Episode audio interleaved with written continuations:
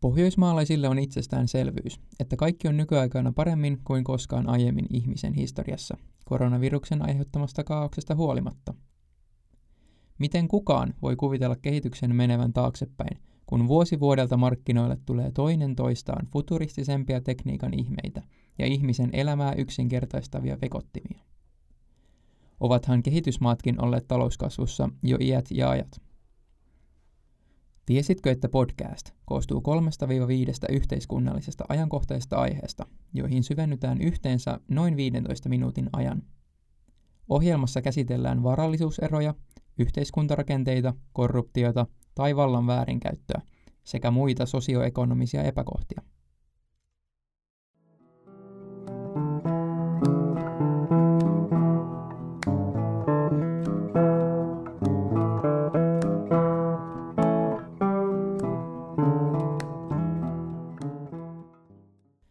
1980-luvulla USA-presidentti Reaganista ja Iso-Britannian pääministeri Thatcherista alkanut uusliberalismin voittokulku on aiheuttanut neljässä vuosikymmenessä huolestuttavan yhteiskuntakehityksen.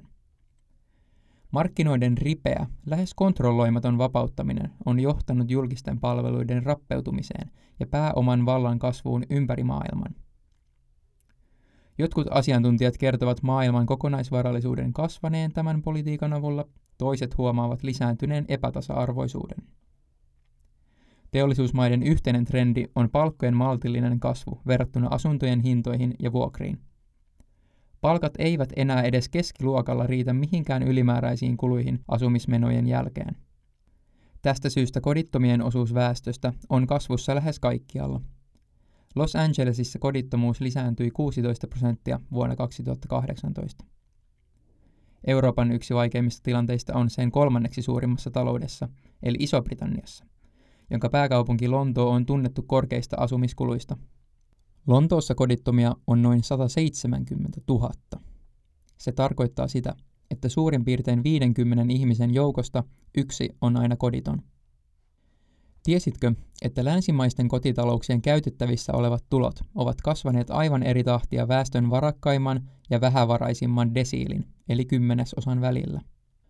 OECD, eli taloudellisen yhteistyön ja kehityksen järjestö, julkaisi tutkimuksen vuosilta 1985-2011, jossa selvitetään epätasa-arvoisuuden kasvunopeutta eri maissa. Yksi tapa, jota OECD käytti tutkimuksessa, vertailee maiden varakkaimpien ja vähävaraisimpien prosentuaalista käytettävissä olevien tulojen kasvua. Ideaaliahan olisi, että vähävaraiset kasvattaisivat tulojaan suhteessa varakkaihin enemmän, jotta tuloerot eivät kasvaisi ennestään. Valitettavasti tutkimuksen mukaan tuloerot eivät ole vähenemässä, vaan ympäri OECD-maiden tuloerot ovat kasvussa. Tutkimuksen vuodet ovat eroteltu vuodesta 2008, eli finanssikriisiä ennen ja sen jälkeen. Ennen finanssikriisiä vähävaraisimpien amerikkalaisten käytettävissä olevat tulot kasvoivat 0,1 prosenttia vuodessa, kun varakkaimmilla tulot kasvoivat 1,5 prosenttia vuodessa. Talouskriisin jälkeen vähävaraisten tulot jopa vähenivät 1,3 prosenttia vuodessa, kun varakkaiden tulot kasvoivat noin 1 prosenttia vuodessa. 80-luvulta alkaen Suomessa ja muissa Pohjoismaissa Ruotsia lukuun ottamatta väestön varakkaimpien käytettävissä olevien tulojen kasvuprosentti on ollut noin kaksinkertainen vähävaraisimpien tulojen kasvuprosenttiin nähden.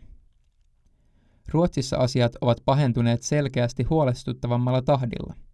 Ennen talouskriisiä varakkaimpien kotitalouksien käytettävissä olevat tulot kasvoivat kuusinkertaisesti vuosittain vähävaraisimpiin verrattuna – ja kriisin jälkeenkin Ruotsin varakkaimmat kasvattivat tulojaan yli viisinkertaisella tahdilla. Kun taas muiden Pohjoismaiden ylimpien ja alimpien desiilien välisten erojen kasvu on hidastunut ajoittain jo valmiiksi vähäisemmistä eroista. Tilastokeskuksen mukaan talouskriisin jälkeen nämä erot hidastuivat ja jopa alkoivat pienenemään Suomessa pariksi vuodeksi, mutta ovat 2010-luvulla kääntyneet takaisin varallisuuserojen kasvun suuntaan. Tiesitkö, että Ruotsissa on yksityistetty enemmän kouluja kuin missään muualla maailmassa?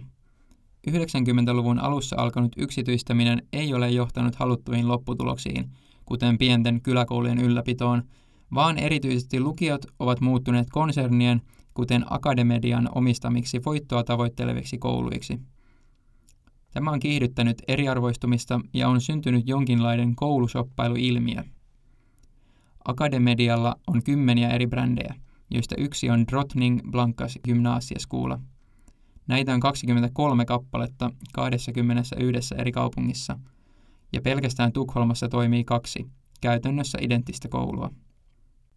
Monet tukholmalaiset varakkaat nuoret matkustavat kouluun koko kaupungin läpi päästäkseen jollekin tietylle yksityiskoulun erikoislinjalle, josta on käytännössä suora reitti korkeakouluun, kun heidän vähävaraisemmat naapurinsa jäävät lähilukioon.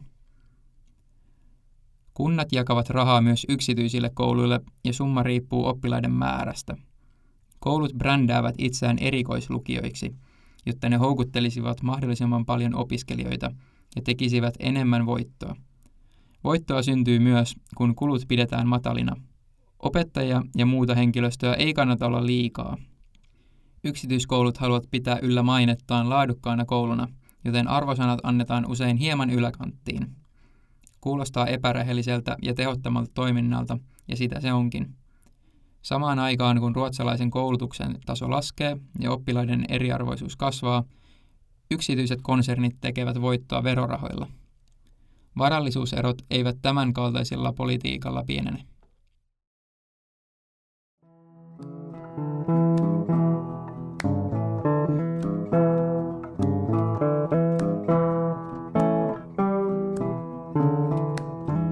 Tiesitkö, että maailman rikkaamman ihmisen omaisuus on suurempi kuin Ukrainan, Kongon demokraattisen tasavallan ja Sierra Leonen bruttokansantuotteet laskettuna yhteen? Näiden kolmen maan väkiluku on yhteensä noin 150 miljoonaa. Amazonin perustaja Jeff Bezos on onnistunut kasvattamaan omaisuutensa 204,6 miljardiin dollariin. Business Insiderin mukaan Bezos on niin rikas, että keskivertoamerikkalainen käyttäessä yhden dollarin Bezos voisi käyttää 1,9 miljoonaa dollaria, ja se olisi suhteellisesti yhtä suuri ostos kummallekin. Tänä vuonna hänellä kertyy joka sekunti yhtä paljon rahaa kuin mediaanin mukaiselle amerikkalaistyöntekijälle viikossa, eli noin 2200 dollaria sekunnissa. Koronaviruksen aiheuttamat muutokset ihmisten arkielämään ovat mahdollistaneet Amazonin kasvun jo valmiiksi vahvasta markkina-asemasta lähes välttämättömäksi palveluksi, etenkin Yhdysvalloissa. Amazonin laajan logistiikkaverkoston sekä verkkopalveluiden ansiosta yhtiö teki ennätystuloksensa tämän vuoden heinäkuussa.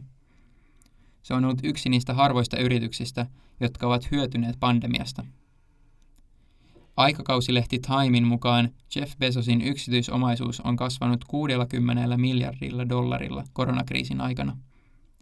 Time kertoo myös, että maailman 500 rikkainta ihmistä ovat yhteensä kasvattaneet omaisuuttaan koronan aikana 813 miljardilla dollarilla, kun samaan aikaan muu väestö yrittää selviytyä keskellä pahinta taloudellista alamäkeä pitkiin aikoihin.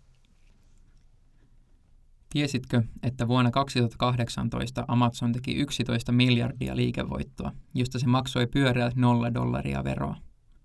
Viime vuoden 13,3 miljardin voitoista se maksoi 162 miljoonaa dollaria veroa, joka on noin 1,2 prosenttia liikevoitosta. Yritystä ei voi kutsua yhteiskuntavastuun esikuvaksi, Monet Amazonin varastojen työntekijät joutuvat virtsaamaan pulloon työpisteellään, koska he pelkäävät menettävänsä työnsä ylimääräisten taukojen takia, kertoo Guardian. Varastohallit ovat niin massiivisia, että taukohuoneisiin voi kestää jopa 15 minuuttia kävellä, joka on koko palkallisen tauon kesto. Työntekijöiden mukaan heitä kohdellaan kuin robotteja. Jos 700 pakatun paketin tuntitavoite ei täyty, on hyvin mahdollista, ettei töihin ole palaamista seuraavana päivänä. Potkut ovat yleisiä, jos tiukkoihin rajoihin ei yllätä.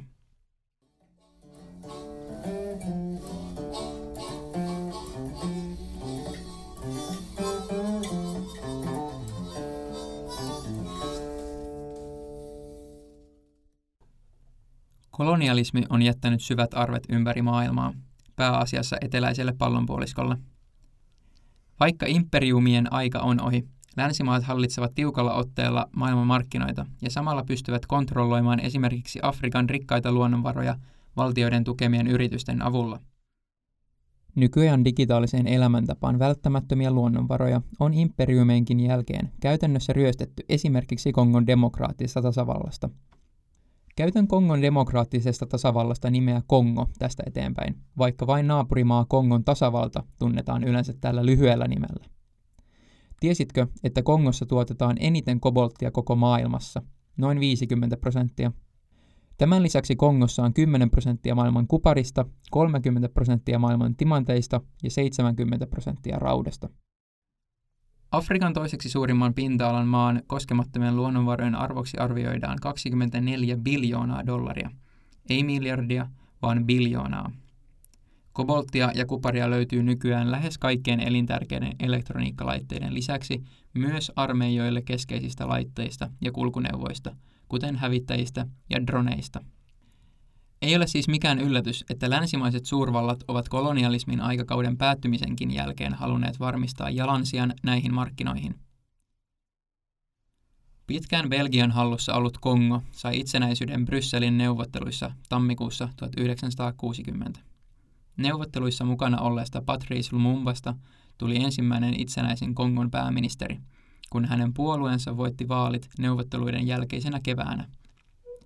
Lumumba oli jo ennen pääministeriyttään vangittu mielenosoitusten lietsonnasta, eivätkä siirtomaa-isännät hänen kaltoin kohteluaan siihen jättäneet.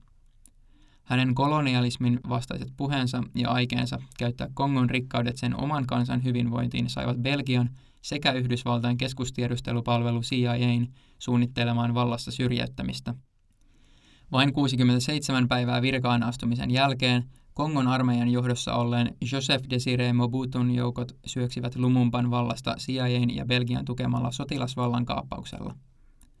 Lumumbaa pahoinpideltiin ja nöyryytettiin syyskuun vallankaappauksen jälkeen tammikuun asti, jolloin kapinalliset belgialaisten valvonnan alla teloittivat hänet ja heittivät hänen ruumiinsa rikkihappoon. Mobutun katsottiin olevan myönteisempi johtaja länsimaita kohtaan – No, hänestä tuli maan diktaattori 32 vuodeksi, jonka aikana nälänhätä ja korruptio kasvoi ennennäkemättömiin mittoihin, sekä Mobutun yksityisomaisuus noin 5 miljardiin dollariin. Ilmeisesti se oli Yhdysvalloille suotava uhraus, kun he saivat varmuudella luonnonvaroja Afrikan sydämestä. Mobutu vieraili valkoisessa talossa Reaganin hallinnon aikana kolmesti. Nykyään Kongon poliittinen kenttä on menossa parempaan suuntaan, sen ensimmäinen demokraattinen vallansiirto Lumumban vaalien jälkeen tapahtui alkuvuodesta 2019, ja oppositiopoliitikkojen ei tarvitse enää pelätä henkensä puolesta maanpaossa. Luonnonvarojen hamstraaminen länsimaihin ei ole kuitenkaan loppunut. Kobolttikaivoksilla sattuneista lapsityöläisten kuolemista ja loukkaantumisista on nostettu syytteitä ihmisoikeusjärjestöjen toimesta. Syytettyinä ovat isobritannialaisten, belgialaisten ja kiinalaisten kaivosyritysten lisäksi esimerkiksi suuryritykset Apple, Google, Microsoft ja Tesla, jotka ovat näiltä kaivoksilta saaneet kobolttia litiumakkuihinsa.